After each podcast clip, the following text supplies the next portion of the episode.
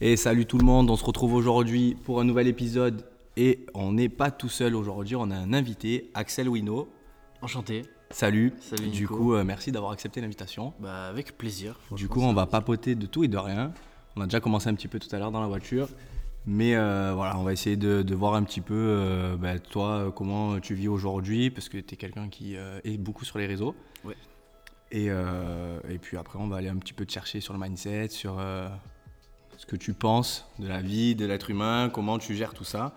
Et puis, de toute façon, la discussion va se faire euh, Naturellement. naturellement. Je vais te laisser te présenter. Tu me dis ce que tu veux, ton âge, euh, ce que tu fais dans la vie, où tu vis et tout ça. Et après, on attaque. Allez, nickel. Bon bah moi comme tu l'as très bien dit, euh, je m'appelle Axel. Euh, j'ai actuellement 24 ans et j'habite à Barcelone. Et puis je vis des réseaux sociaux. Voilà, ça fait actuellement 3 ans que je fais ça. Avant ça, je faisais de la préparation physique. Donc j'ai mes diplômes là-dedans, mais j'ai pas vraiment commencé à exercer euh, à proprement parler. J'ai exercé pendant mes études, mais sinon, euh, sinon les réseaux ont très bien fonctionné très rapidement et du coup je me suis orienté là-dedans. Ok. Ok, cool. Et du coup, tu parlais des formations. J'ai vu que tu avais fait STAPS. C'est ça, c'est ça. J'ai fait STAPS à Montpellier, donc j'ai fait le parcours de 3 ans. Et euh, bon, en STAPS, je sais pas si tu connais, mais à Montpellier, il y a une option parcours force qui Ok. n'est pas dans les autres STAPS. Qui est... Enfin, c'est pour ça que je dis que j'ai pas commencé à exercer.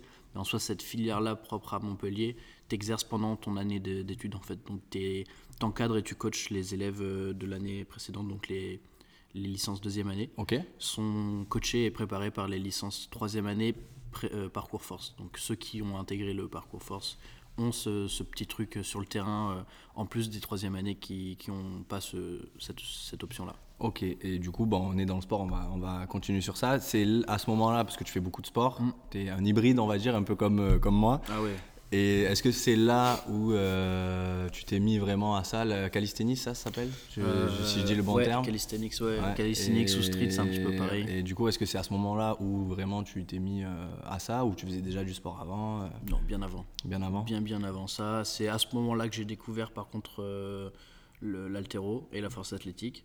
Après, avant ça, c'était exclusivement euh, street workout. Et euh, en fait, j'ai commencé par de la musculation très jeune, avec Ouais. 14-15 ans.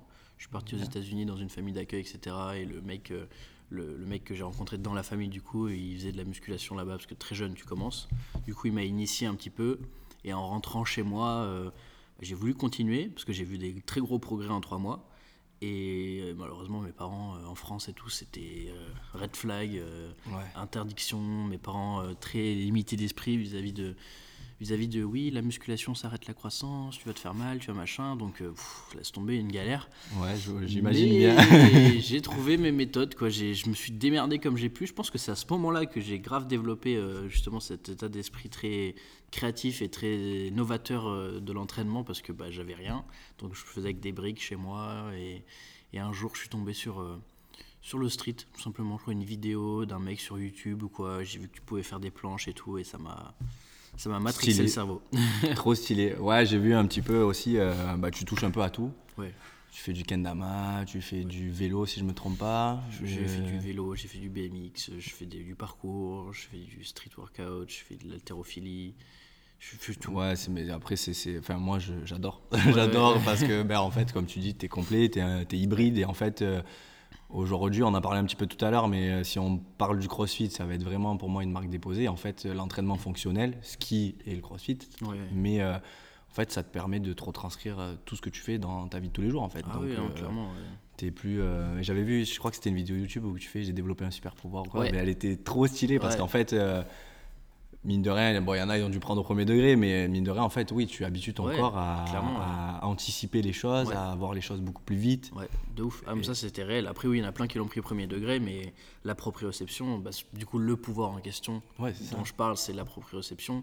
Et cette proprioception-là, si tu la pousses, franchement, c'est un, un pouvoir, le truc. C'est un, Ah un bah septième sens. T'as des, des réflexes T'as de des fou, réflexes de fou. euh, c'est trop bien. Je vois, je vois, mais c'est trop cool, c'est trop cool. Je pense qu'on va parler pendant des heures de tout, ça va être trop bien. Euh, du coup, Staps, euh, après Staps, du coup, ça, ça a duré trois ans. On était sur. euh, c'est marrant que tu dises c'est aux US que tu as commencé le sport, moi aussi. Ah ouais? Je suis parti. euh, moi, j'avais, j'ai eu une longue relation, 7 ans, on s'est séparés. Je suis parti aux US voir mes meilleurs potes, je suis resté trois semaines. Et, euh, et du coup, bah, eux, ils étaient dans une université, tout ça. Et du coup, euh, c'est là-bas où, en fait, bah, là-bas, c'est full muscu, full Ouais. euh, sport, full basket, full tout ce que tu veux, football Ouais. américain, tennis. Et du coup, c'est là-bas où je me suis mis à la salle. Et j'ai enchaîné direct après trois mois en Angleterre dans une famille d'accueil. Et là-bas, la salle, je crois que c'était, si je te dis pas de bêtises, je crois que c'était 10 euros par mois, sans engagement, et euh, ouvert 7 jours sur 7, 24-24. Et Ah tu y allais autant de fois que tu voulais. Énorme. Et euh, elle était à 3 minutes de mon école à pied. Du coup, euh, bah, c'est là. donc c'est marrant parce que moi aussi, j'ai eu, j'ai pris goût à, à ça aux US. Trop bien. Et, Alors moi, j'ai pas pris, enfin, j'ai pris goût, j'ai découvert Ouais, la aussi, musculation proprement même. Mais en soi, j'ai, je me souviens qu'en primaire déjà, j'étais matrixé par ça, parce que complexe, parce que sentiment d'infériorité, parce que, parce que tout ça, je, je voulais me prouver des choses, je pense. Et du coup, très jeune, il fallait faire des abdos. ouais. Sixième, je crois, j'avais 12 ans. Euh, j'ai j'ai vu un mec faire un salto, j'ai fait, il faut absolument que je sache faire ça. J'ai vu tout le monde qui regardait, j'étais tout le monde, tout le monde qui, qui portait l'attention sur ce mec-là parce qu'il faisait le salto. Euh, moi, petit mec, euh, avec tous ces problèmes d'insécurité, tous ces, j'avais des problèmes de cheveux à l'ancienne, enfin bref, des galères Ouais. euh, liées à un accident que j'ai eu au niveau du cuir chevelu et tout. J'étais pas à mon prime du tout. Donc quand je voyais quelqu'un sur qui l'attention était un petit peu portée, j'étais fasciné quoi. Et donc du coup, bah, à 12 ans, euh, j'ai appris à faire le salto, et puis, et puis les, les abdos, et puis le machin, et les pompes, et la TR, et, et ensuite est arrivée la musculation. Bah, c'est cool. Moi, c'est marrant le salto. Me- bah, mon meilleur pote des US, il arrive à le faire. Moi, j'ai tellement peur de ça. Mais du coup, c'est intéressant que tu dis ça parce que, bah, au final, tu vois que bah, quand tu étais jeune, tu avais des, des complexes. Et au final, c'est un petit peu le sport et ces choses-là qui t'ont. euh, et la découverte de- du Ah monde oui, oui, oui, qui t'ont sorti de ça. Ah. Et, euh, et moi, c'est un peu les problèmes que j'ai aujourd'hui. euh, si tu te lances dans les coachings, dans les coachings tu verras que bah, souvent les gens, euh, ils, ils veulent juste euh, avoir des résultats très rapidement et au final, euh, c'est pas la bonne mentalité parce que ça vient petit à petit et souvent c'est ça, c'est ça qui sauve un petit peu la personne. Mm, mm. Mais, euh, mais en tout cas, c'est très très cool. Moi, j'en ai fait un petit peu du coaching, justement. Et Ouais. que c'est assez délicat parce que, parce que moi, j'ai une, j'ai une façon de voir les choses d'un point de vue entraînement où je me dis, en fait, quand j'ai quand j'ai quelqu'un en coaching, j'ai pas envie qu'il compte trop sur moi au final. Ouais. Je suis plus dans cette optique de viens, je t'apprends à t'entraîner tout seul au final pour que d'ici euh, quelques mois, en fait, finalement, tu plus besoin de moi pour te dire quoi faire, mais que de par toi-même, tu puisses, euh, tu puisses le, comprendre. Je comprends totalement. C'est un peu ce qu'on essaye de faire du coup dans la team des, des hybrides. C'est trois ou six mois ou plus hein, selon. Mais euh, nous, on veut vraiment apprendre. Euh, voilà, en gros, tu sors de là, tu sors du coaching, tu es censé pouvoir te. Ouais.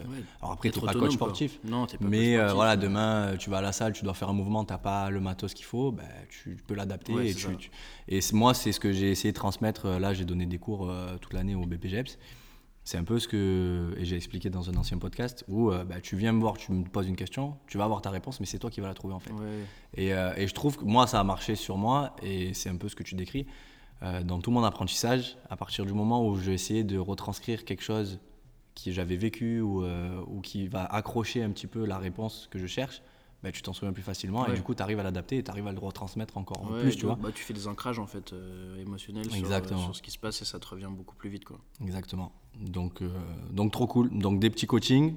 Voilà, des petits coachings et puis puis en fait ça m'a très rapidement euh, un petit peu euh, saoulé aussi euh, parce que finalement euh, coach pff, moi je me suis rendu compte que ce qui m'anime le plus c'est la créativité. Donc Ouais. même pendant mes études et justement pendant cette année parcours force où j'étais là à coacher constamment des gens, je me suis rendu compte que pff, au final c'est tout le temps pareil quoi. C'est vraiment oui. euh, on va te faire croire que oui les profils sont différents. Quand tu rencontres une nouvelle personne c'est indifférent.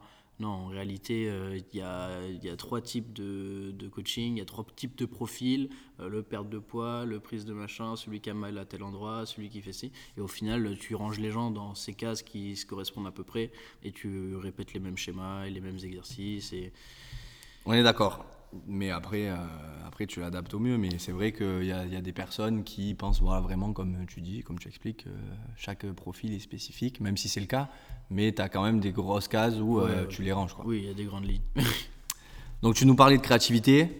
Première question, du coup, tu es sur les réseaux. Ouais. Donc tu as été connu, enfin moi en tout cas, je t'ai connu sur TikTok. Ouais.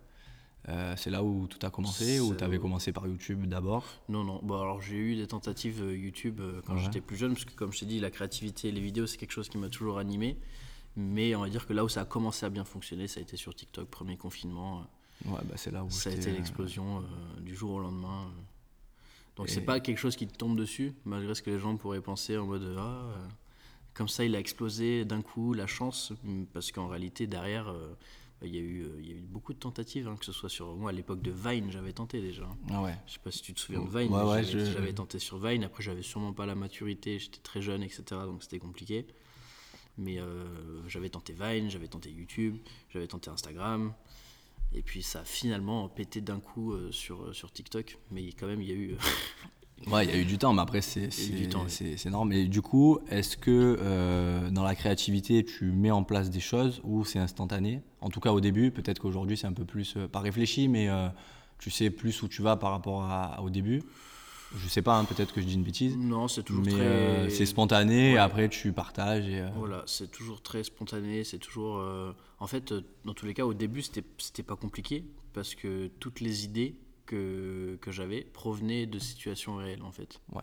Donc il suffisait juste d'être... euh, Enfin, juste, entre guillemets, parce qu'il faut quand même choper le réflexe, etc.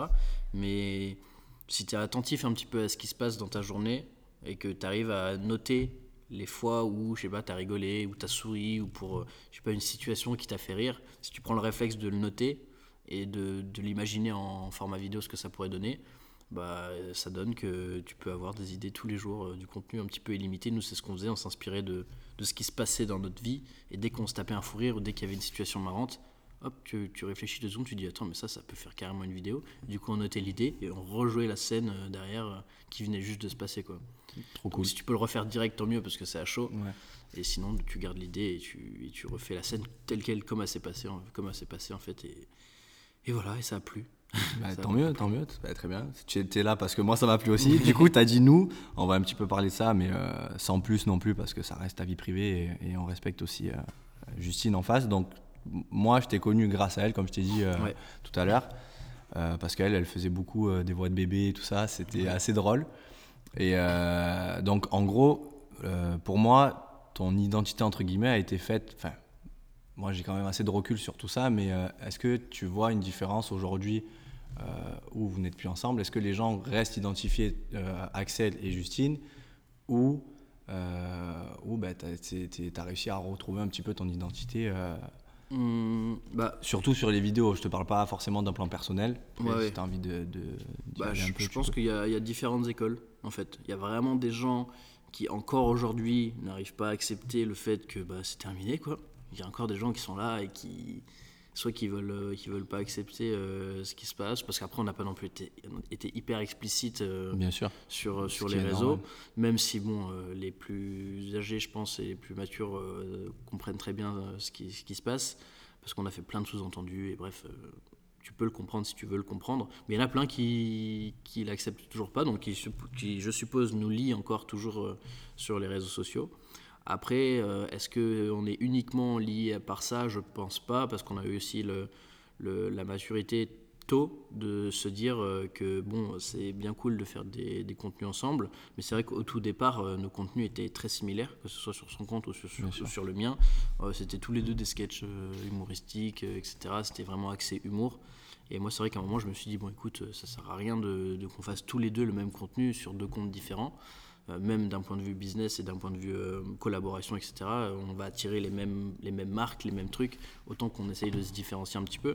Et c'est vrai que moi, du coup, je me suis un petit peu plus axé sur le divertissement sportif, tout doucement. J'essaie de faire la transition parce que, parce que les gens ne suivaient pas pour ça et que le sport, euh, malheureusement, ça intéresse euh, bah, beaucoup moins que l'humour. En fait, l'humour, c'est Ouais, grand public, le sport, Ouais. c'est niché. Donc à partir du moment où tu te niches, tu as moins d'audience. Donc, euh, donc j'essaie de, lier les deux, moi, un petit peu, en faisant du, divertissement sportif, des challenges, des machins, des trucs de couple, euh, du truc viens on fait de l'acro-yoga, viens on essaie de faire des... Bref, plein de petits trucs comme ça en couple, euh, petit à petit d'introduire ça dans mon compte. Et c'est vrai qu'après on s'est différencié, du coup elle, elle est vraiment axée, elle est restée vraiment axée humour, humour et même ASMR après elle a fait. Et moi je suis resté à fond expérience, sport, et de temps en temps il y avait des petits trucs, des petits sketchs à l'ancienne, mais quand même à- principalement axé divertissement sportif.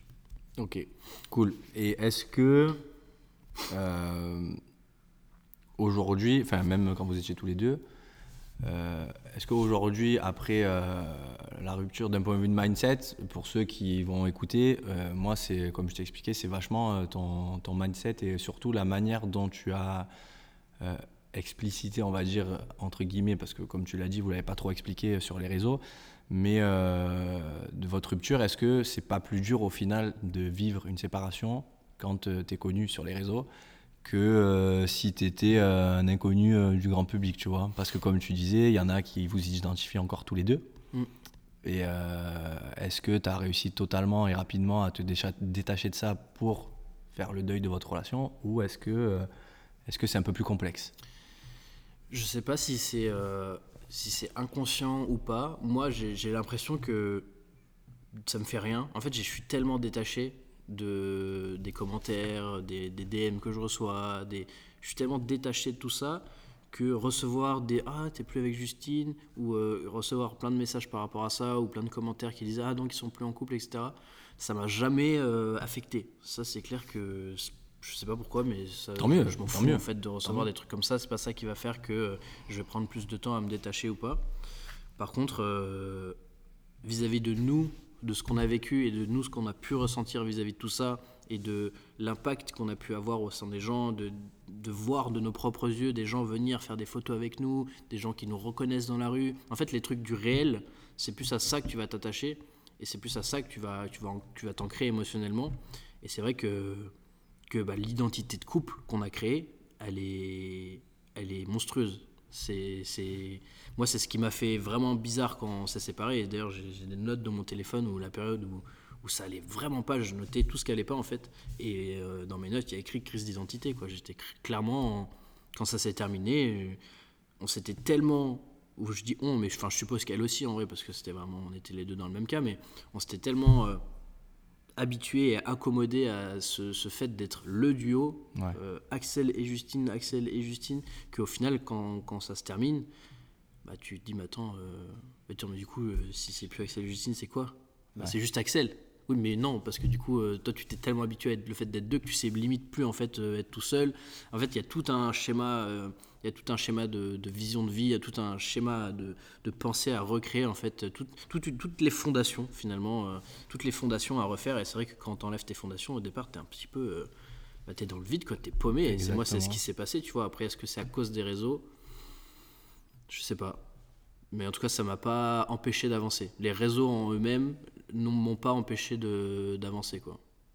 Ok. Et tu disais, du coup, euh, bah, justement, crise d'identité, tout ça, c'est quand même on en a un petit peu parlé aussi tout à l'heure et eux ils le savent donc je vais pas le répéter euh, ceux qui nous écoutent.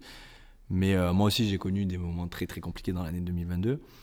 Et toi justement comment tu as fait euh, pour te sortir de ça en fait, de, de, voir que bah, tu savais plus qui tu étais, de ce que je comprends? Mm.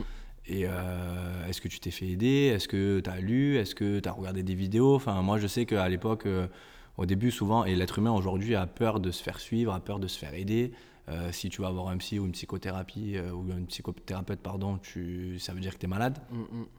Et euh, alors, c'est pas du tout mon point de vue. Et, et, du coup, au début, moi, je regardais pas mal de vidéos, j'essayais de lire bah, des choses sur le développement personnel, un petit peu sur la spiritualité. même si la spiritualité, c'est un grand mot pour moi, ça englobe pas mal de choses. Mais, mais voilà, comment tu as fait, toi Est-ce que tu as, as, réussi à analyser un petit peu les démarches que tu as eues? Absolument. Moi, je connais exactement j'ai été très. En fait, j'ai été spectateur de, de, mon évolution. Donc, je sais exactement tout ce que j'ai fait et j'ai vraiment agi. Euh, en fait, le truc, c'est que j'avais eu déjà une première expérience rupture il y, a, bah, il y a très longtemps maintenant. Ça fait, ça fait 8 ans, peut-être, non, tant que ça. 4... Bah, juste avant, en fait, euh, juste avant Justine, j'étais déjà resté 4 ans avec une fille. Euh, et, du coup, déjà, je me suis servi de ça pour, euh, pour relativiser. Parce que c'est vrai que la première rupture, j'étais vraiment en mode Oh putain, c'est la fin du monde, comment je vais faire, etc. Puis au final, deuxième rupture, bon, t'as le recul de l'autre relation et tu te dis euh, Bon, j'ai surmonté celle-là, je vais pouvoir surmonter celle-là de nouveau, tu vois. Ça, c'était une évidence pour moi dans tous les cas dès le départ que ça, allait aller, ça allait aller et que ça allait passer et que c'était qu'une question de temps. Et c'est surtout ça en fait qui a été compliqué, c'est qu'au finalement, au final, je me suis retrouvé à, être conscient du chemin que j'allais devoir faire pour, euh, pour avancer. Et c'est un petit peu en fait comme si tu te retrouvais comme ça en bas de l'échelle et tu regardes en haut et tu te dis bon, bon bah là va falloir que je grimpe tout ça quoi, parce que je, sais qu'en haut euh, ça va être cool, mais bon là faut grimper et il n'y a pas le choix, faut grimper quoi. Et ça c'était euh, vraiment le la flemme un peu, la flemme de devoir tout faire, de traverser toutes ces étapes. Et là, je pense que vraiment, je me suis mis en mode, euh, en mode robot. Quoi. Je savais ce qu'il fallait que je fasse. Et j'ai pas forcément lu de trucs de développement personnel ou quoi, parce qu'en soi, euh, c'est bien beau de le lire, mais, mais pour l'intégrer et pour vraiment l'appliquer, en fait, il faut le comprendre par soi-même et il faut vivre le truc pour pouvoir l'appliquer et, l'intégrer à proprement parler. Et du coup, le fait de le lire, ça m'aide pas vraiment. Donc, euh, j'ai juste. J'ai encaissé le, processus, j'ai essayé d'accepter ce qui se passait, j'ai accepté d'accepter que j'étais triste tout simplement. Si j'étais triste, j'étais triste et je le, prenais tel quel. Et, euh, et je pense qu'il faut vraiment accepter en fait toutes les émotions au lieu de les refouler, au lieu de. J'ai dit clairement à mon entourage qui voyait que, que j'avançais plus sur certaines choses, je leur ai dit écoutez, euh, là dans tous les cas, mon premier instinct, ça a été sociabiliser. Et j'étais en mode, écoutez, je n'arrive pas à être présent sur ça, j'arrive pas à faire ci, j'arrive pas à faire ça, parce que ma priorité, mon cerveau me dit sociabilise. Donc bah, j'ai sociabilisé. J'ai fait ce que j'avais envie, envie, de faire. Je, je me suis écouté en fait tout simplement, j'ai suivi mon, mes premiers instincts et, euh, et, je me suis forcé aussi parce que j'étais conscient du fait que la, la meilleure chose pour euh, entre guillemets oublier une histoire ou oublier, oublier de, des anciens souvenirs, bah déjà en fait c'est d'en créer des nouveaux. Et du coup ma priorité, et là j'ai eu de la chance en réalité d'avoir été bien entouré aussi à ce moment-là par, euh, par plusieurs protes à moi et dont, je sais pas si tu vois qui c'est Scoot de Street, c'est un youtubeur. Ça me dit quelque chose, mais là, de remettre le visage sur le nom. C'est un, bon pote à moi qui est sur YouTube. Et je sais que je m'en souviendrai tout le temps en fait de ce qu'il a fait parce qu'il a été là au meilleur moment. Vraiment, post-rupture, il était là direct. Et il m'a proposé un projet YouTube sur sa chaîne qui était tout simplement de, de faire des. de relever des défis qu'on n'avait jamais fait. En fait, la vidéo s'appelle euh, Je n'ai jamais dans la vraie vie. Et euh, en gros, il fallait relever des défis qu'on n'avait jamais fait. Et en fait, cette vidéo-là, ce tournage-là qui a duré quand même une semaine, parce qu'on a dû faire plein de trucs, bah, m'a permis de vivre plein de nouvelles expériences. Donc, euh, bon, je me suis pris un coup de taser, je suis, passé, je suis monté sur scène, j'ai fait un stand-up à Montpellier, à Montpellier, à Paris, dans un comédie club. Euh, j'ai fait, on a fait un accident de voiture. Enfin bref, on a fait plein de conneries, plein de trucs qu'on avait qu'on n'avait jamais fait. Et en fait, ça, ça m'a permis justement de créer de nouveaux souvenirs. Et du coup, bah, directement après, après cette semaine-là, quand tu te remémores ta vie un petit peu, ce qui s'est passé ces derniers temps, bah, si tu as fait plein de trucs, bah, tu penses directement aux souvenirs récents, tu vois. Et si dans tes souvenirs récents, bah, tu as de nouvelles choses et tu pas forcément ta rupture en tête, bah, ça t'aide de ouf à avancer. Et moi, c'est ce qui s'est passé, c'est que tout de suite après la rupture, bah, bam, j'ai pas perdu de temps en fait, et j'ai fait plein de trucs, plein de trucs, plein de trucs. Donc j'ai eu la chance d'avoir euh, eu euh, les tournages, les machins, et le fait d'être, d'être influent, entre guillemets, et d'avoir un petit peu une fast life, fait que j'ai fait plein de trucs. Et du coup, j'ai créé rapidement plein de nouveaux souvenirs, et ça m'a aidé de ouf à à avancer, tandis que si tu bloques et que tu fais que repenser à ce qui se passe et que tu veux pas voir de gens et que tu veux pas avancer et que et que, et que tu fais rien concrètement, bah, dès que tu vas repenser un petit peu à ta, ta, vie ces derniers temps, bah, tu vas revoir que ça en fait et ça t'empêche d'avancer. Et du coup, bah, moi j'ai fait mille trucs, mille trucs, mille trucs, mille trucs, ça m'a aidé de ouf. Et après, euh, le temps, hein. eh oui. le temps et l'acceptation. L'acceptation, euh, j'ai parler à des gens euh, sans forcément le vouloir, mais j'ai forcé les connexions. Euh, j'ai même mis Tinder à un moment. J'avais honte de moi, j'étais là sur Tinder, mais, mais je me trouvais des excuses en mode bon, bah, je suis en Espagne, au moins ça va me faire apprendre l'espagnol. Et je discutais, le simple fait de discuter avec quelqu'un, bah, ça, me, ça comblait un petit peu le, manque d'affection que tu as quand, quand tu sors d'une longue relation comme ça, parce que tu t'es construit euh, dans l'affect, et du coup, quand on te l'enlève, bah, c'est vraiment le néant, quoi. Et toi, tu t'en veux, tu vois, c'est ta drogue un petit peu, tu es tellement drogué à ça que bah, c'est vraiment comme un tox, quoi. T'en as besoin. en as besoin, et du coup, bah, tu vas le chercher là où tu peux, et puis petit à petit, ça, ça diminue. Et tu, tu, fais le tri, et au final, tu t'acceptes limite de plus avoir de de plus recevoir d'affection, ton j'ai l'impression que ton niveau de tolérance et ton niveau de, de besoin petit à petit il, diminue, il diminue, tu en as besoin de moins et tu te contentes de moins et et tu n'as plus besoin du petit message avant de dormir, et tu n'as plus besoin de, telle affection, de tel message de soutien, et au final, tu t'auto-suffis à toi-même. C'est ce que j'allais dire. Et dire, au final, est-ce que l'équilibre, entre guillemets, de, ta, de la, la, la balance de, de, de ton toit, ben, ça diminue du côté où tu as besoin de ce message, de l'affection, tout ça, parce qu'en fait, tu reprends conscience de ta valeur, de qui tu es, et de, t'auto-satisfaire, entre ouais, guillemets. Ça. Après, je sais pas si tu t'auto-satisfais totalement. Je veux dire, euh, c'est vrai pas que non plus. le fait de. Moi, j'ai j'avais fait une vidéo là-dessus où je disais que pour moi, vraiment, le, le fait d'être en couple, c'est vraiment un, une drogue en fait. C'est, un surplus de bonheur. En fait, tu es anormalement heureux, j'ai l'impression. Quand tu es en couple, tu vis vraiment tu reçois tellement d'affection, tu reçois tellement de, bonheur que tu t'habitues en fait à, un niveau de, de, de- de bonheur qui est juste hors norme. Et en fait, quand on te l'enlève, bah, tu as l'impression que tu es triste parce que tu reçois plus ce, ce surplus de, de bonheur, mais en réalité, tu reviens juste à un état euh, normal, Ouais. quoi. un état que les majorités des gens, euh, dans la majorité des, dans laquelle les maj- la majorité des gens sont, qui est euh, classique, tu vois. Et du coup, c'est pas que tu es malheureux, c'est juste que tu es moins, Ouais, t'es moins sur ton petit nuage. t'es moins sur ton petit nuage, c'est ça. Et après, je pense, alors si je me trompe, tu me le dis, mais je pense aussi que moi, je sais que j'adore le contact humain, j'adore l'être humain, j'adore Ouais, ouais, grave. la personne. Donc forcément, bah, quand tu es en couple, tu as ce partage-là qui, normalement, si ta relation est bien, bah, tu peux quand même tout partager, tout dire avec la personne. Donc forcément, Ouais. il se crée des choses complètement folles. Mais, euh, mais c'est vrai, comme tu dis, que quand on te l'enlève, en fait, tu passes de ce bonheur-là à bah, un truc quelque un chose peu de plus lambda. un peu plus lambda, ouais. Et c'est pas pour autant mal. Et Non. t'y- tu t'y fais. Mais c'est vrai que tout le long, euh, bon, euh, au bout d'un moment, euh, c'est vrai que je, je- je savais que j'étais pas malheureux. J'étais bien, je faisais mon sport, ça, ça m'a aidé, euh, mais de, de malade aussi d'ailleurs. Ça, un niveau- on va revenir ni- sur ta shape euh, Ouais. un peu plus tard. niveau, niveau confiance en soi, etc. Ça m'a sauvé. Encore une fois, d'ailleurs, on, on en revient toujours à ça. Ouais. C'est fou comme c'est c'est vraiment. Mais d'ailleurs, je, juste je rebondis sur ça pour pas oublier. Euh, bah, pareil, sur un live sur TikTok, à un moment donné, tu, tu, tu, euh, ou sur une photo sur Insta, je sais plus, où quelqu'un te commentait euh, Ouais, ça va l'ego, euh, euh, t'es égocentrique, regarde tes photos. euh. et tu lui réponds justement à cette personne que, bah, justement, en fait, non, c'est juste qu'aujourd'hui, tu as besoin de ça et ça te permet de retrouver confiance en toi. Clair. Et euh, en fait, que tu prennes une photo, que tu la publies sur les réseaux ou que tu la gardes pour toi, Mm. pour moi, ça n'a pas forcément euh, de. Enfin, à partir du moment où tu es en accord avec ce que tu penses, avec ce que tu veux Ouais. être, avec ce que tu veux partager, puisque forcément, si tu es sur les réseaux, c'est que c'est que tu as envie de partager des choses. Mais en fait, c'est un peu le piège, et je on en parlera aussi un petit peu plus tard, euh, des réseaux où bah, si tu n'es pas euh, sûr de toi, tu peux te faire démonter et tu peux vraiment le prendre à cœur. Ouais, ouais. Et alors que moi, par rapport à ce que tu as dit, j'étais en accord avec toi parce que, bah, en fait, tu fais ce que tu veux. Ouais, c'est clair. Mais moi, je leur disais, je leur disais, mais, mais en fait, j'étais tellement mal. Et il y a des gens qui me disaient, ouais, ça va les chevilles, euh, ouais, arrête de te la. Mais putain, mais laissez-moi me kiffer là. Laissez-moi euh, être fier de moi, tu vois ce que je veux dire? J'avais rien. J'avais plus rien professionnellement, c'était la merde. D'un point de vue relation euh, amoureuse, c'était la merde. Bon, j'avais mes potes, j'avais ma famille, j'avais la santé, donc ça allait. Mais il y a quand même des choses qui n'allaient pas du tout, ça m'a brisé le moral. Et, et le fait de, juste me regarder dans un miroir et de voir que putain j'ai évolué physiquement et d'être fier de moi, putain mais ça me boostait de ouf, tu vois. Et oui, oui j'étais fier de ça. Et le fait qu'il y ait des gens qui disent oui mais arrête d'être fier de toi, mais putain mais vous êtes des ouf ou quoi? C'est en train de c'est ma corde de sortie là et vous êtes en train de me dire lâche ta corde de sortie.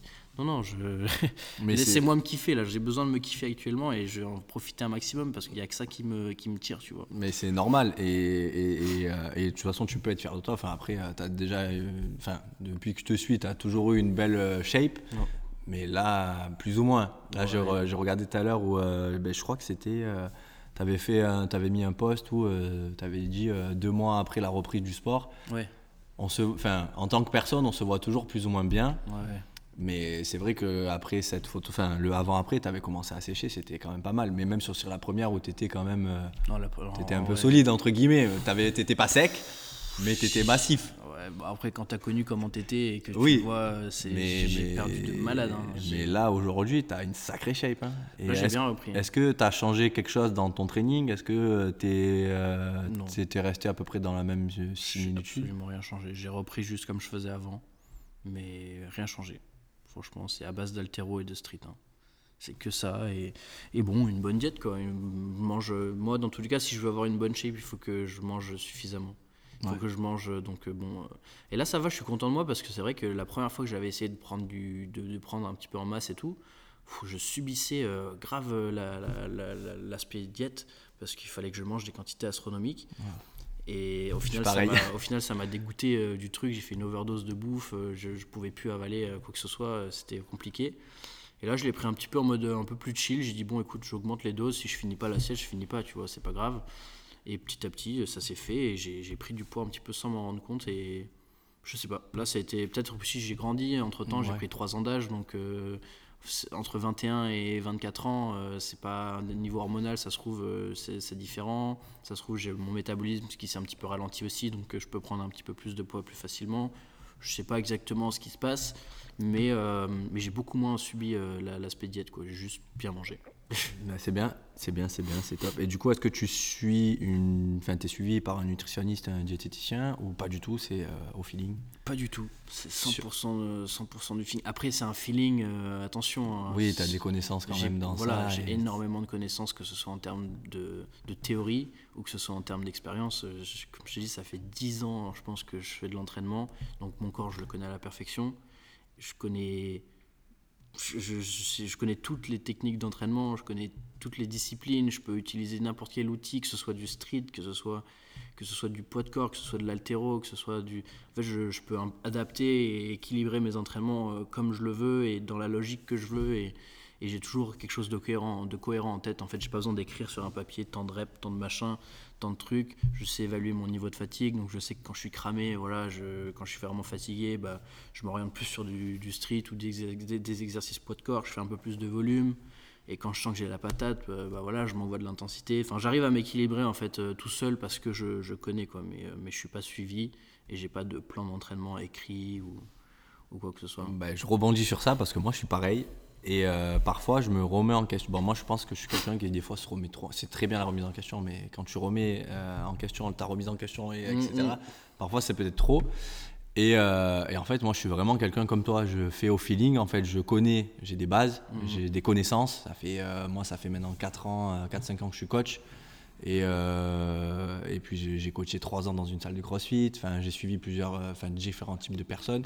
Même moi, mon entraînement, il a, il a, il a évolué. J'ai suivi plusieurs prog aussi. Et, euh, et les gens ne comprennent pas forcément euh, bah, que tu euh, que parfois bah, je note pas mes, mes séances elles se font en feeling tu vois tout à l'heure on va s'entraîner à tout moment Ouais. on s'écrit un truc ça va être la folie parce qu'on va on se connaît en fait tu Ouais, vois on, ça. on sait où on peut aller Après, c'est pas optimal. Hein. Moi, je sais, pas je- optimal, je, on est sais que ma courbe de progression, elle est pas, euh, elle est pas linéaire. Parce que justement, après, je suis aussi un petit peu en mode shonen. Enfin, je sais pas si ceux qui écoutent ils connaissent le terme shonen, mais c'est un petit peu le l'esprit, euh, l'esprit manga, l'esprit tu donnes tout tout le temps et et c'est un petit peu risqué. On va pas dire que c'est Oui. risqué, mais j'aime, j'aime, j'aime cette façon de, de s'entraîner qui est de toujours vouloir se donner au maximum et pas. euh, moi, je l'ai fait à la fac, hein, le truc de voilà, faire des programmations, les périodes, les cycles de machin, les trucs et les RPE. Et pff, je trouve ça ennuyant un petit peu de, de m'entraîner comme ça de façon aussi millimétrée, même si je, je reconnais que c'est la meilleure façon de faire si tu veux pas. euh, si tu veux arriver un jour J en pleine forme et si tu veux vraiment que ta progression soit linéaire, bah, c'est de, de un petit peu essayer de, de se modérer sur l'intensité dans tes entraînements et pas être toujours au max parce que bah, sinon ça fait un petit peu comme moi, c'est-à-dire qu'il y a des périodes où, où je vais être euh, ultra chaud et puis je vais me cramer nerveusement parce que je donne tout le temps, tout le temps, tout et du coup il y a une semaine ou deux où je vais être down parce que le nerveux il suit plus et puis après une fois que le nerveux il récupère, boum, je réexplose et c'est un petit peu comme ça quoi. Mais bon, ça me plaît de m'entraîner comme ça, ça me dérange pas d'avoir ces périodes un peu plus, euh, un peu plus down où je vais faire du volume, où je vais changer un petit peu ma façon de m'entraîner et ensuite euh, revenir derrière un peu plus fort. C'est pas optimal, mais en tout cas ça me plaît et je reste de toute façon partisan du fait que la meilleure façon de progresser, c'est de kiffer ce que tu fais. Et le facteur plaisir, c'est 100%, c'est le, pour moi c'est le numéro un de ce qui va te faire progresser sur le long terme. Donc si ça me fait kiffer de le faire comme ça, franchement ça me, ça me va bien quoi. Et puis bon, après je, je sais pas, je reste, je suis d'accord avec le fait que la prog est et mesurer son intensité, la, cali- la calibrer, etc., ça reste plus efficace, hein, ça c'est sûr. Je mais suis entièrement d'accord avec tout ce que tu viens de dire. Après, c'est euh, c'est comme tu dis, à un moment donné, euh, surtout dans la prog que j'ai, par exemple, en- encore une fois, pour nous-mêmes, on sait qu'on peut le faire, on peut se le permettre, parce que. et- mais, euh, comment dire les gens, ou même moi, je prépare pas une compétition de body ou quoi que ce soit, tu Oui, vois. non, Donc, à un moment dans clair. ta vie, si vraiment tu as un objectif précis, Ouais, là, oui, clair. tu sais qu'il faut que tu fasses telle ou telle chose. Mais euh, sinon, euh, moi je dis kiffer la vie. Hein, mes Ouais, coachs- mais, ouais, ceux que je coach, vous avez une prog, vous devez la suivre comme elle est. Mais si demain vous êtes fatigué, bah, vous faites peut-être un peu moins que ce que vous étiez censé faire. C'est ça. Kiffer en fait. Tant que pareil pour les repas, pareil. euh, donc, euh, et les gens aujourd'hui ont beaucoup de mal à se détacher de voilà, je fais une prog, il faut vraiment que je fasse ça, ça, ça, ça, ça, même si je suis fatigué, bah, tu risques potentiellement de te blesser aussi, tu vois. Donc, ouais, euh, c'est clair, c'est clair.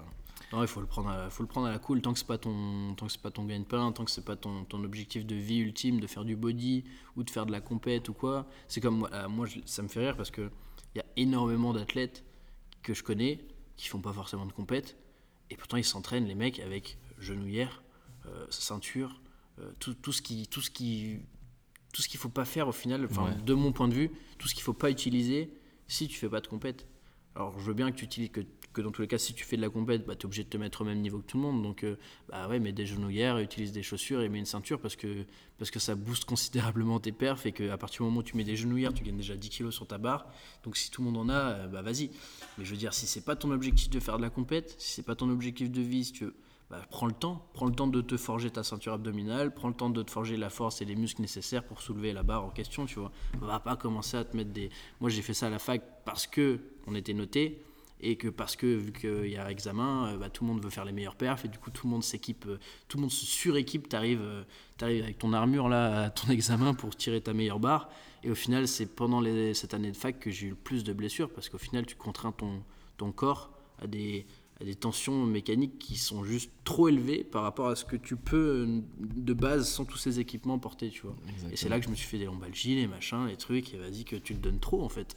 Tu te donnes trop et moi c'est ce que je dis aussi, euh, c'est ce que je dis aussi aux gens et tu l'as très bien expliqué. En fait, à partir du moment où tu vas t'équiper, alors si tu fais pas forcément de compète, mais qu'à un moment donné dans ta prog, tu dois faire un PR, tu dois faire un RM, enfin peu importe.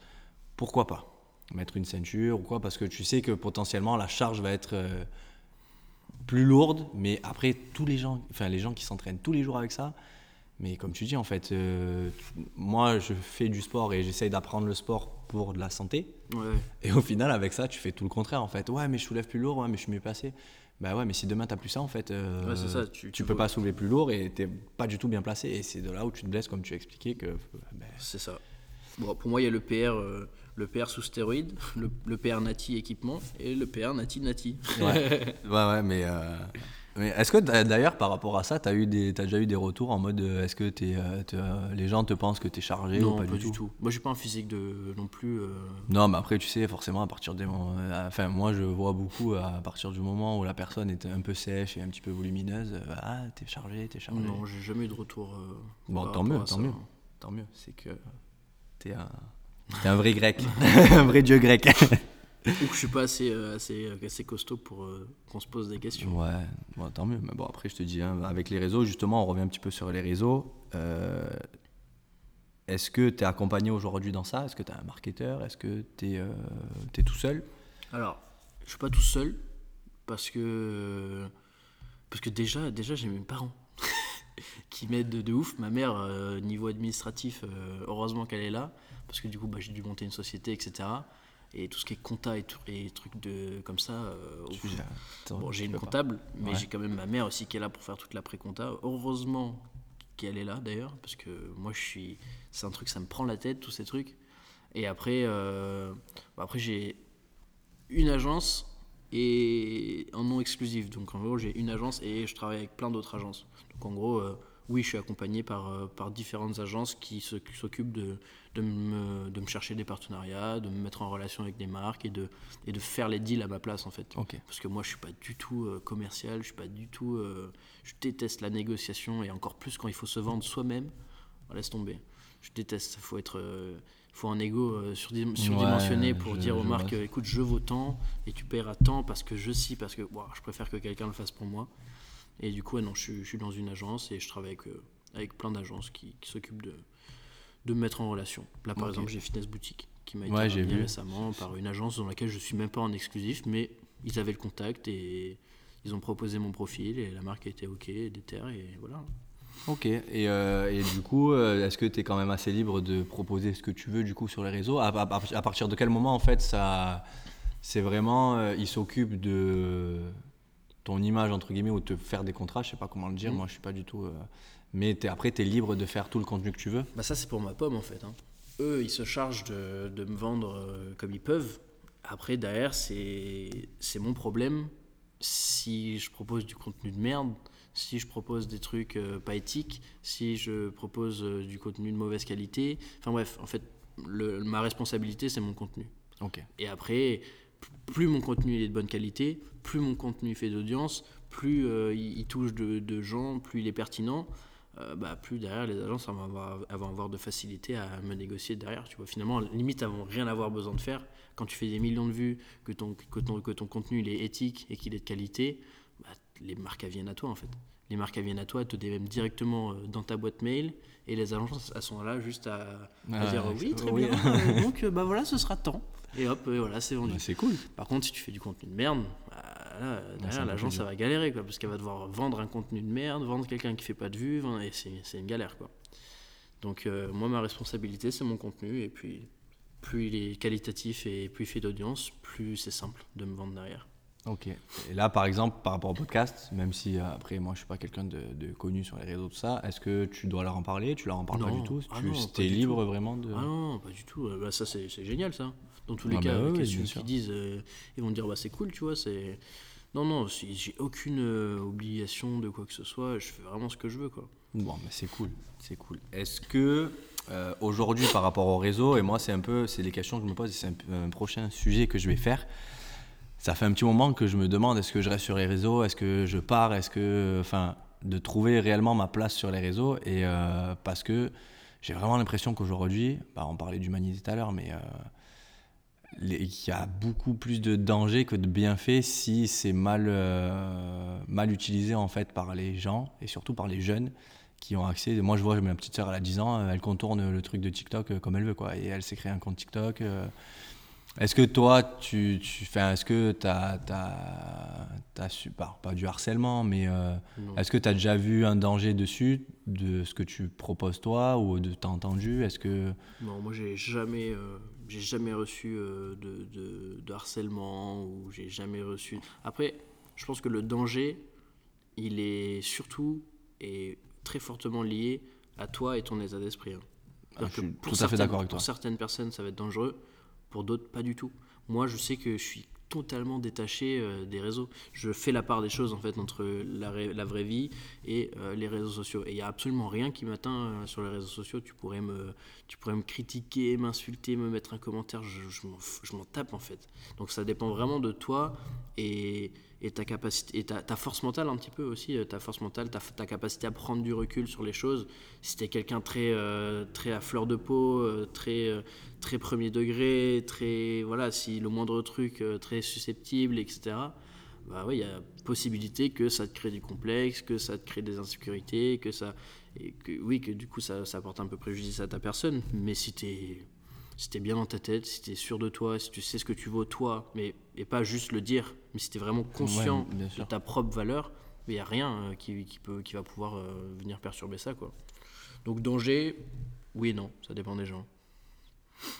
Ok. Et du coup, est-ce que, euh, bon, je sais pas si mes, mes- mes auditeurs ont envie de se lancer sur, sur les réseaux, mais si jamais il y en a qui tombent dessus, qu'est-ce que tu conseillerais toi pour, pour bien, parce que même moi, tu vois, pour les podcasts, pour le contenu vidéo que j'essaye de faire, tout ça, j'ai mis tellement de temps à me lancer bah, parce que j'étais un peu, en- est-ce que je suis légitime dans ça, est-ce que ma- j'ai vraiment de la valeur ajoutée? Euh, Est-ce que, euh, pareil, au début, je voulais pas me lancer sur les podcasts parce que je voulais pas faire. Après, ça, c'est un peu mon côté. euh, mais voilà, il fallait que j'enregistre absolument avec un micro, pas avec le micro de l'iPhone. Tu vois, est-ce que c'est nécessaire d'avoir réellement du matos? Quel conseil tu donnerais à ceux qui nous écoutent et qui voudraient potentiellement se lancer? Alors, avoir du matos, ça c'est vraiment ce, dont tout le monde pense et tout le monde, tout le monde a ce genre de pensée limitante vis-à-vis de la création de contenu et au fait qu'il faut absolument du matos, etc. À une époque, peut-être, euh, avant, déjà avant TikTok, peut-être, depuis TikTok, ça c'est vraiment. euh, TikTok c'est. C'est téléphone, euh, c'est du spontané. Il n'y a pas de montage, il n'y a pas de rien, c'est simple. C'est vraiment de la création de contenu qui est accessible à tous avec très peu de, de moyens quoi. Donc, euh, donc pour, euh, pour, euh, pour ce qui est du matos aujourd'hui, je pense pas que ce soit important. Après bon, pour un podcast enregistré au téléphone, pourquoi pas? Pourquoi pas? Ça, je, J'ai jamais écouté un podcast qui a été enregistré à l'iPhone, mais bon, aujourd'hui, euh, il me semble Ouais, que les ouais. micros, ils sont pas si dégueux que ça. Si tu as une pièce qui est assez, euh, assez bien isolée, ça peut le faire. Mais le plus intéressant dans un podcast, au final, est-ce que c'est le son ou est-ce que c'est ce qui se raconte dans, dans le podcast, dans le podcast? Et, euh, et ça, c'est valable pour les vidéos aussi.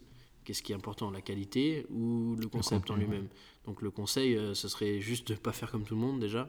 Ça, c'est vraiment la, la première chose, c'est que si, si tu veux exploser sur les réseaux, il faut te différencier. Si tu fais des trends, bah, bon courage. Ouais. Bon courage sur TikTok pour percer avec des trends, à moins euh, de, voilà, à moins de montrer son cul ou à moins d'être une bombe atomique. Et dans ce cas-là, euh, ok, tu, tu peux être suivi si tu as envie d'être suivi pour ça. Vas-y.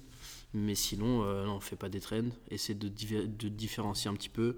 Si tu as une idée, que tu es sûr de ton idée et que ton idée te fait kiffer surtout, mais hésite pas quoi, hésite pas. Moi, des, les tonnes de trucs que j'ai fait mais qui ont servi à rien, enfin, pas qui ont servi à rien, mais qui étaient, qui étaient sans espoir quoi, parce que c'était clairement des trucs. euh, moi, quand j'ai commencé les vidéos, je faisais des courts-métrages dans la forêt avec, avec des.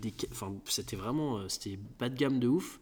Euh, on postait ça sur YouTube, ça nous prenait des semaines à tourner, à monter et tout. C'était vraiment pas du tout, euh, pas du tout rentable, mais on l'a fait pour le kiff, quoi. On l'a fait pour le kiff et au- dans le process, tu apprends des choses aussi. Bien sûr. Tu apprends à te tenir devant la caméra, tu apprends à jouer un personnage, tu apprends un petit peu à filmer, t'apprends à- tu t'habitues au tournage, tu apprends le montage, ce que c'est, etc. Et puis du coup, tu acquiers quand même de l'expérience. Et au final, c'est jamais perdu. Mais pour faire quelque chose qui, qui, qui fonctionne, euh, dans tous les cas, il faut que ça se fasse, faut que ça se fasse kiffer. Quoi. Faut que, faut que tu aimes le faire. Si tu pas le faire, c'est mort. C'est mort d'avance. Parce que ça demande tellement de régularité, les réseaux. C'est pas genre juste tu mets une vidéo comme ça et, et ensuite ça pète. Bon, bah ça y est, je suis, je suis connu. Non, derrière ça s'entretient et derrière faut. C'est c'est pas t- tout le monde va dire oui mais faire un TikTok c'est facile faire un TikTok je suis d'accord que c'est facile encore une fois ça dépend aussi du TikTok si tu fais une trend ça va si tu essaies de faire un petit concept un petit peu travaillé un petit sketch un petit peu euh, un scripté un truc bien un truc un peu réfléchi ça prend un petit peu plus de temps mais ce qui est compliqué c'est de le faire tous les jours toute l'année Et ouais. et pendant trois ans moi en, en trois ans j'ai dû sortir quoi plus de 1000 vidéos Ah ouais, Vas-y, euh, va les faire les tu- 1000 vidéos. ouais, on va voir si c'est facile, tu vois. C'est c'est pas, la, c'est pas tant le, la vidéo en elle-même, c'est c'est la récurrence en fait qui est, qui est compliquée. Et euh, justement, j'avais vu, un, t'avais fait une story un jour où euh, bah, tu fais de tout. Et du coup, l'algorithme Ah, a du mal avec toi. Ah ouais, ouais non, bah, moi, ça c'est l'histoire de ma vie. hein. C'est que malheureusement aujourd'hui on a envie de te caser quoi. Ouais. Il faut te caser. On veut te mettre, lui c'est euh, humoristique, lui c'est beauté, lui c'est sport, lui c'est truc.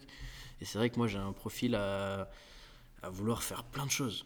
J'adore faire plein de choses. Alors c'est vrai que majoritairement ça tourne autour du sport, mais euh, l'algorithme lui fait la différence entre euh, le TikToker Kendama, le TikToker euh, BMX et le TikToker fitness. Et c'est relou. et c'est relou, moi j'ai envie de tout faire. tu Bah vois, moi j'ai envie de tout faire. Des fois je fais de la guitare, je fais de la musique, je fais des... Enfin bref, j'ai envie de faire plein de choses, tu vois. Et c'est vrai que pour un algorithme, ça n'a pas de sens. Parce que non, le mec, tu fais du kendama, tu fais du ouais. fitness, tu fais du, de l'altéro, tu fais pas euh, du BMX. Et du coup, tu perds un petit peu l'algorithme et tu te mets des bâtons dans les roues toi-même. Mais bon, Et est-ce que tu vois une réelle différence si euh, tu. euh, je me doute que oui, mais euh, du coup, si vraiment sur une semaine, un mois, deux mois, je sais pas exactement la récurrence, mais si vraiment tu fais que du BMX, que du kendama, je sais même pas si c'est arrivé déjà, je pense pas, sur ta chaîne. pff, si, j'ai mes périodes. J'ai mes Et périodes est-ce où que tu vois vraiment où là, il y a vraiment beaucoup plus de personnes qui. Enfin, ça t'apporte beaucoup plus de vues, beaucoup plus de, de, de retours, ou pas du tout C'est mitigé? Ce qui marchait le mieux, c'était quand j'étais axé que humour. Ça, c'est clair et net. Après, à partir du moment où j'ai commencé à faire un petit peu plus de sport, euh, non. Non, parce qu'en plus, moi, je m'attaque à des trucs où il y a la niche est minuscule, quoi. Donc, euh, j'ai eu ma période street, mais bon, euh, le street, c'est minuscule. J'ai eu ma période ken- kendama, je t'en parle même pas, c'est encore plus Ouais, minuscule. Les seules vidéos où j'ai vraiment fait des vues sur le kendama, c'est parce que j'allais à l'interaction dans, les- dans les rues et que je faisais, je faisais participer les, Les gens gens, et que je leur disais Spike Challenge, essaye de faire ci, essaye de faire ça. Et là, bon, il y a une autre dimension qui rentre en compte. C'est pas que le kendama, c'est aussi l'échange avec, euh, avec les gens dans la rue ouais. qui plaît au final. Et, euh, et du coup, ça a fait des vues par rapport à ça. Mais sinon, en soi, la, communauté kendama, elle est minuscule. Euh, BMX, euh, pareil. En fait, c'est que des petites niches. Donc, c'est jamais un truc où tu vas pouvoir faire des millions de vues et exploser comme, comme quelqu'un qui fait de l'humour pourrait, par exemple. Petite question du coup par rapport, j'ai vu que tu avais fait une story et je trouve ça merveilleux, mais vraiment, j'en ai parlé à un collègue à moi qui m'a dit il va faire ça avec ses parents, tout ça. Du coup, avec ta famille, je sais plus, ça fait euh, combien d'années que vous faites ça? Tu parles des, tu parles des voyages Ouais, ou en gros vous avez décidé de Ouais. plus vous faire. Alors moi j'ai appelé ça euh, dans, dans la question euh, des, ca- des cadeaux sans valeur entre guillemets. Ouais. euh, parce que je trouve ça incroyable en fait. Le concept, en gros, vous avez décidé de plus vous faire de cadeaux euh, matériels et de partir en voyage. C'est ça. Ça fait peut-être 5 ans. 5 ans, un truc comme ça. Que. pff, En fait, tu, tu te rends compte que tous les ans, c'est la même histoire. Tous les ans, c'est la même musique. Et t'es là, tu, tu, fais, tu fais les mêmes repas de famille. Tu fais. C'est toujours les mêmes ambiances. Et tu cherches des cadeaux à faire à l'un à un autre. Et, au final, tu sais plus quoi acheter. Parce qu'entre-temps, les, t'as les anniversaires. Entre-temps, t'as les machins. Et en fait, il n'y a, plus d'idées. Et tu te retrouves à faire des cadeaux un peu sans, sans valeur et sans intérêt dans le sens où euh, bon bah un t-shirt euh, voilà euh, en plus tu veux faire la surprise donc tu, tu te concertes pas forcément avant donc c'est à dire que c'est un tel qui prend l'initiative d'acheter tel t-shirt parce qu'il pense que ça va lui plaire puis au final bon c'est pas forcément ce que tu te serais acheté et du coup tu fais un petit peu genre ah merci c'est cool mais au fond de toi tu sais que tu aurais pas acheté ça et du coup bah, limite t'en viens à un moment où il y en a plein c'est juste bah, bah, allez je te file un billet pour Noël et tu iras t'acheter avec ce que tu veux avec Bon, c'est vrai que c'est un petit peu impersonnel et ça perd un petit peu de sa valeur. Et du coup, c'est vrai que moi, et avec mes parents, euh, bah, il y, a, il y a 5 ans, et je pense qu'ils en ont eu marre un petit peu de cette ambiance récurrente et de ce truc de chercher des idées de cadeaux tout le temps. Et au final, tu sais plus quoi offrir. Et du coup, on fait plus de cadeaux et juste euh, on, part en, on part en vacances. Et c'est énorme. C'est énorme Ouais, parce que parce qu'on part tous en vacances et on, on se fait des souvenirs de malades et, et sur place on se fait plaisir et on se fait des restos et on se fait des trucs et c'est génial quoi. Et puis euh, il y a quand même ce truc, euh, de- on rentre de vacances à la maison, bon, on a quand même mis le sapin, hop on se met deux trois trucs euh, pourris euh, sous le sapin, enfin pourris, voilà des trucs pas Ouais, trop chers, des, trucs, petits euh, trucs pour le fun, pour le délire, euh, sous le sapin histoire d'eux.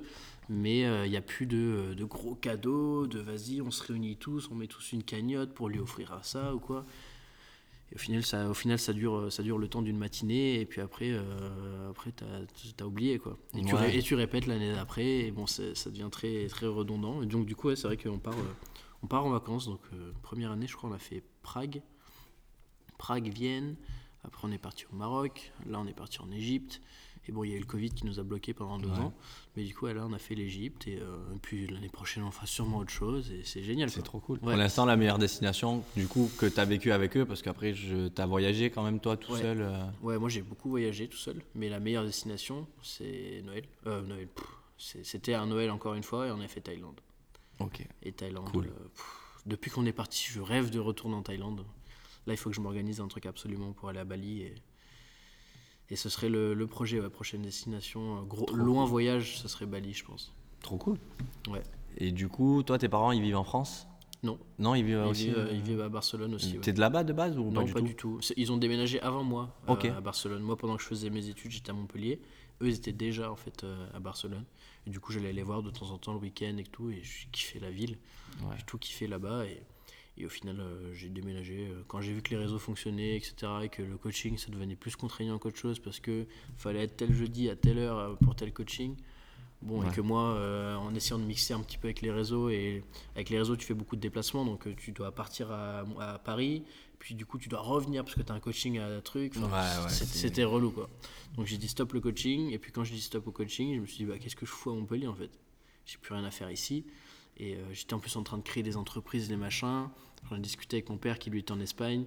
Il m'a dit laisse tomber, viens faire ta société en Espagne, ce sera dans tous les cas beaucoup plus intéressant que, que là en France où euh, en plus j'avais oublié de, de demander l'acre Ouais. et, euh, et te le disent pas ça, que t'as deux non. semaines pour le demander. Et euh, du coup je l'ai pris comme ça. J'ai dit tu sais quoi, je ferme tout et je réouvre en Espagne. Ouais.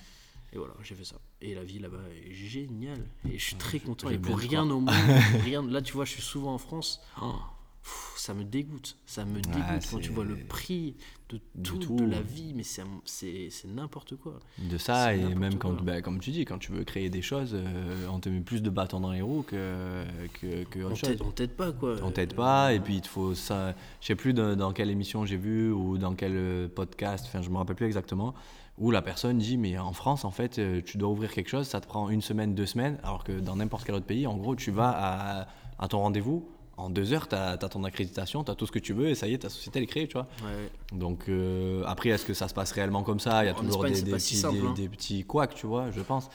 Mais en tout cas, on te demande de- de- d'être entrepreneur et d'entreprendre les choses, en France en tout cas. Mm, mm. Et, euh, et en fait, bah, c'est hyper compliqué, quoi. C'est hyper compliqué. Mais après, au-delà de ça, moi, comme je te dis, c'est surtout le, le, le coût de la vie en fait en France qui devient, qui devient vraiment abusé. Enfin, moi j'ai le contraste avec l'Espagne et franchement, euh, bon, certes les salaires sont pas les mêmes en Espagne, c'est un peu plus bas, mais je pense que un salaire moyen, quelqu'un qui vit en Espagne avec le salaire moyen, moyen espagnol a plus de pouvoir d'achat qu'un Français là Français. qui vit avec le salaire moyen français en France. hein. C'est monstrueux. hein. Les- les- Eh oui. La dernière fois, je regardais le prix du poulet. J'étais à Paris dans un, dans un petit carrefour. Mais putain, je dis, c'est quoi ça 27 euros le kilo de poulet? Quoi? 27 Attends, euros euh, en, en Espagne, j'ai regardé, c'était 7. Tu te dis, Ah mais ouais, on est où On est en France ou on est en Suisse là C'est pas, Ah ouais, c'est pas- c'est c'est- pas, pas- pas possible, tu vois. Hier, je, suis allé faire, je suis allé faire 2-3 courses. 60, 65 balles pour euh, deux repas. Je dis, mais Ah, c'est aberrant, c'est hein. quoi, c'est C'est quoi ce bordel 65 balles, je fais les courses pour la semaine en Espagne. Enfin bref. Et Ouais, c'est comme ça pour tout quoi. Et du coup, ça, ça donne pas envie de vivre là, tu vois. C'est. Bah, c'est pour ça que je pense qu'il y en a de plus en plus qui, qui partent, quoi. Et ouais, malheureusement, c'est, c'est, c'est le problème. C'est un petit peu le problème. Mais bon, c'est euh, comme ça. Euh, Juste par rapport au début, on en a un petit peu parlé. Est-ce que tu penses pas, moi je sais que ça a fonctionné comme ça pour moi, est-ce que justement le fait que tu voyages beaucoup et que tu aies beaucoup voyagé, c'est pas ça aussi qui te fait avoir une, une ouverture d'esprit de ouf et euh, justement un recul sur la vie que tu n'aurais pas eu euh, si tu étais resté potentiellement euh, que chez toi Si, je pense. Après, c'est difficile à pointer du doigt. Ah Oui, bien C'est sûr. difficile de dire, euh, oui, tel endroit, j'ai compris telle chose. Tel endroit. Non, bien sûr. Non, je pense que Non, c'est- mais- un tout, un tout, je pense, qui, qui, qui ouvre, qui ouvre l'esprit au monde et aux possibilités. Et, et je- suppose hein, que, par exemple, voir des conditions de vie ultra simples en Thaïlande, ou voir un petit peu la misère et les gens dans les conditions, dans, dans les, les gens dans les quelles conditions ils vivent, par exemple, en Égypte ou au Maroc ou quoi. Je suppose que ça doit impacter intérieurement et du coup te rendre compte un petit peu plus de, de la réalité des choses. Après, euh, je sais pas. Je- oui, je, je, je pense. je pense que le, le voyage y est pour, euh, y est pour beaucoup. euh. En tout cas, ce qui est sûr, c'est que le voyage euh, aux États-Unis m'a donné la langue et la langue m'a ouvert plein de portes. Là, du coup, tu es, bilingue. Enfin, Ouais. après, bilingue anglais Ouais. et espagnol euh, bientôt. ouais. c'est cool. Ouais. C'est trop cool. Ouais, ça c'est sympa. Mais, euh, mais ouais, pour rebondir sur ça, moi, je sais que. Alors, comme tu dis, c'est hyper compliqué à pointer du doigt. Mais euh, en tout cas, euh, en fait, rien que le fait de partager avec euh, des, des choses avec une autre culture, tu vois, moi je suis Ouais. beaucoup tatoué, et on en parlera un petit peu aussi, toi aussi t'es tatoué. Et en fait, moi je marchais dans la rue aux US, il y a une meuf qui m'a arrêté, oh, j'adore ton tatouage et tout. Fait, on a tchatché pendant 5 minutes alors que la meuf je la connaissais pas, tu vois. Et en fait, il n'y a pas ce. ce- J'ai remarqué beaucoup aux US, je pense, il n'y a pas ce, ce jugement en fait qu'il y a envers les, les êtres humains, ou beaucoup moins qu'ici en tout cas qu'en Europe. Et, euh, et puis voilà, une personne a envie de te dire quelque chose, elle te dit quelque chose, et ça te met un petit peu de soleil dans ta journée. Bon, après là, c'était cool. Mais, euh, mais voilà, tu vois, le fait de, de voir différentes cultures, en fait, je pense que ça t'ouvre aussi un petit peu pas mal l'esprit. Voir, bah, voir différentes façons de penser. Exactement. ouais. Tu, tu peux t'identifier, tu peux te dire ah, c'est marrant, euh, lui il pense comme ça, machin, et puis après tu peux, tu peux faire des, tu peux faire un petit peu des comparaisons et essayer de, de tirer tes propres conclusions. Mais je pense que ça, ça vient principalement de, de, de, de soi. hein. Ah oui, mais Je pense très tu- clairement. Quelqu'un qui, quelqu'un qui est très peu attentif. En fait, voyager c'est bien, mais c'est surtout très enrichissant si tu es attentif en fait. Exactement. Quelqu'un qui est pas attentif, il va rien tirer de son voyage. Ah non, il va juste subir, entre Il va guillemets. juste être et- là, ouais, sympa, euh, quelqu'un. C'est vraiment, faut que ça vienne de soi en fait. Si toi t'es attentif et si toi tu prends du recul et si toi t'essayes de, de pousser les réflexions, bah là oui ça va être impactant. Mais je- si, si, si toi de base t'es pas comme ça, et- Ouais, c'est compliqué. Je suis d'accord. Je suis d'accord. Et du coup, on va pas tarder à finir. Euh, du coup, tu vis en Espagne et j'ai vu que tu étais cofondateur, co-owner d'un Ouais. bistrot. d'un Crêperie ouais, c'est ça, bis- bistrot crêperie français, ouais. Ça c'est très Et récent. du coup, bah, pourquoi? Que, Comment t'es venue l'idée euh, Pourquoi? Parce que parce que les réseaux c'est instable et que moi mon projet depuis que je suis sur, les réseaux ça a été de à un moment ou un autre investir dans quelque chose et essayer de diversifier un petit peu les, les- les revenus. Parce que bon euh, c'est sympa euh, de gagner des- de l'argent sur des collabs mais c'est un peu moins sympa de pas savoir quand est-ce qu'il y a une collab qui arrive. Ouais. et ça bon c'est un stress qu'il faut qu'il faut accepter. Il faut essayer de, de- de vivre avec ça Et, euh, et là, en fait, j'ai eu. en fait, je parlais avec mon père et qui, lui, euh, en fait, lui était, euh, était restaurateur quand il était plus jeune. Qu'il a, eu, il a eu un resto à Londres, il en a eu deux à Paris. Et ensuite, il a, il a arrêté ce métier-là quand ma sœur est née, ma grande sœur, du coup, parce que ça prenait trop de temps, trop de, temps de sa vie personnelle pour pouvoir s'occuper de sa famille, etc. Et du coup, il s'est lancé dans l'informatique. Et là, ça fait plus de 20 ans, ouais, beaucoup plus de 20 ans qu'il fait de l'informatique. Il en a marre. Il en a marre, il avait envie de changer, pourquoi pas retourner vers son métier de cœur un petit peu, qui est du coup la restauration. Et moi, j'avais envie d'investir dans un projet. Et du coup, on s'est dit, bah, pourquoi pas s'associer Et comme ça, euh, bah, moi, j'avais de l'argent à investir. Et euh, lui, il avait envie de changer un petit peu d'horizon. Du coup, on a fait ça ensemble. Moi, j'ai investi un petit peu, il a investi aussi un petit peu de son côté. Et, euh, on a monté, le, resto ensemble à Barcelone. Trop cool. Ouais. Et ça va, c'est bien reçu du coup par. euh, Est-ce que c'est un peu comme à Londres ou quand tu ouvres une boulangerie vraiment française et c'est en mode waouh Bah, euh, Nous, on a, on a ouvert euh, malheureusement mauvaise période, je pense. Ouais. On n'aurait pas dû ouvrir quand on a ouvert parce qu'on a ouvert plein hiver. euh, pff, et l'hiver en Espagne, les, les Espagnols ils kiffent pas trop le froid et tout. Donc c'est un petit peu compliqué. ça a été un petit peu compliqué au départ là.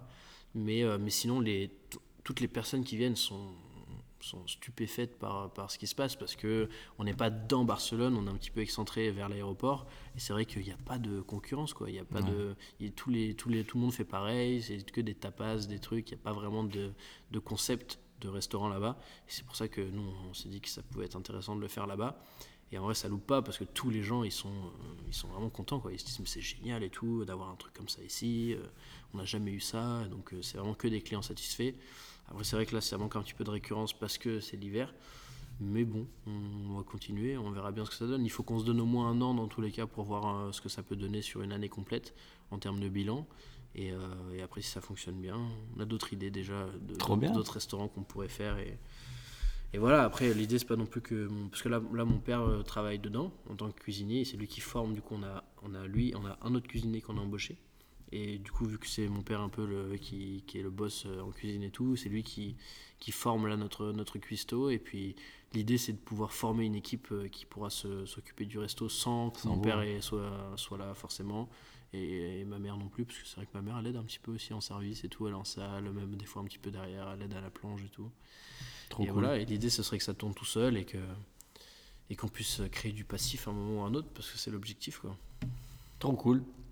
Bon, je pense qu'on va s'arrêter là. À la fin, je leur dis. euh, Bon, après, on pourra se revoir pour en faire d'autres si tu veux, parce que je trouve ça tellement cool. J'adore ta manière de, de, de- d'échanger, de parler, ton mindset, tout ça. Donc, trop, trop cool. Euh, souvent, je leur donne une petite question euh, qui les met en réflexion. Ok. Donc, très bien. si t'en as une, si tu veux leur balancer quelque chose, vas-y. Sinon, on clôture euh, tranquillement, que ça peut être sur du sport, sur du mindset, sur de- du développement perso, sur du business, sur ce que tu veux, sur un peu ce qu'on a parlé euh, Bah, euh, pendant, euh, pendant plus d'une heure. Et euh, Moi, j'ai une question. vas-y, pose, J'ai une question casse-tête que, dont, dont j'aime bien, j'aime bien réfléchir là-dessus en ce moment. On m'a posé cette question la dernière fois, et c'est vrai que ça m'a un petit peu, ça m'a fait réfléchir. Et le truc, c'était, si tous les couples ne sont pas amoureux, alors pourquoi tous les amoureux devraient être en couple? Ah, c'est vraiment pas mal. ben, on va vous laisser sur ça. hein. Moi, je vais commencer à cogiter dessus. Et, euh, et puis, ben, en tout cas, merci beaucoup d'être euh, d'être venu, d'avoir accepté euh, ce petit podcast. Bah, Merci à toi, c'était hyper cool. Vraiment cool, ouais. Et puis, ben, nous, on va vous laisser, on va se faire un petit training. Nickel, j'espère que ça aura plu. T'inquiète, je te dirai les retours, mais il n'y a pas de raison. ça, on a un petit peu fait tous les aspects. moi, je suis beaucoup sur le développement perso, enfin, j'essaie en tout cas. Euh, mais après, j'aime bien recevoir des gens sur le business, sur une autre, ou encore une fois, une autre Ouais. ouverture d'esprit. Ouais, euh, donc, je pense qu'on a un peu tout, euh, on, a parlé, on a parlé de pas mal de, de choses. pas mal de choses, et je pense qu'ils auront pas mal de, de choses à se mettre sous la dent, des réflexions. Donc, merci beaucoup, Axel, Merci à toi. et bonne écoute à tous, et à plus. Ciao.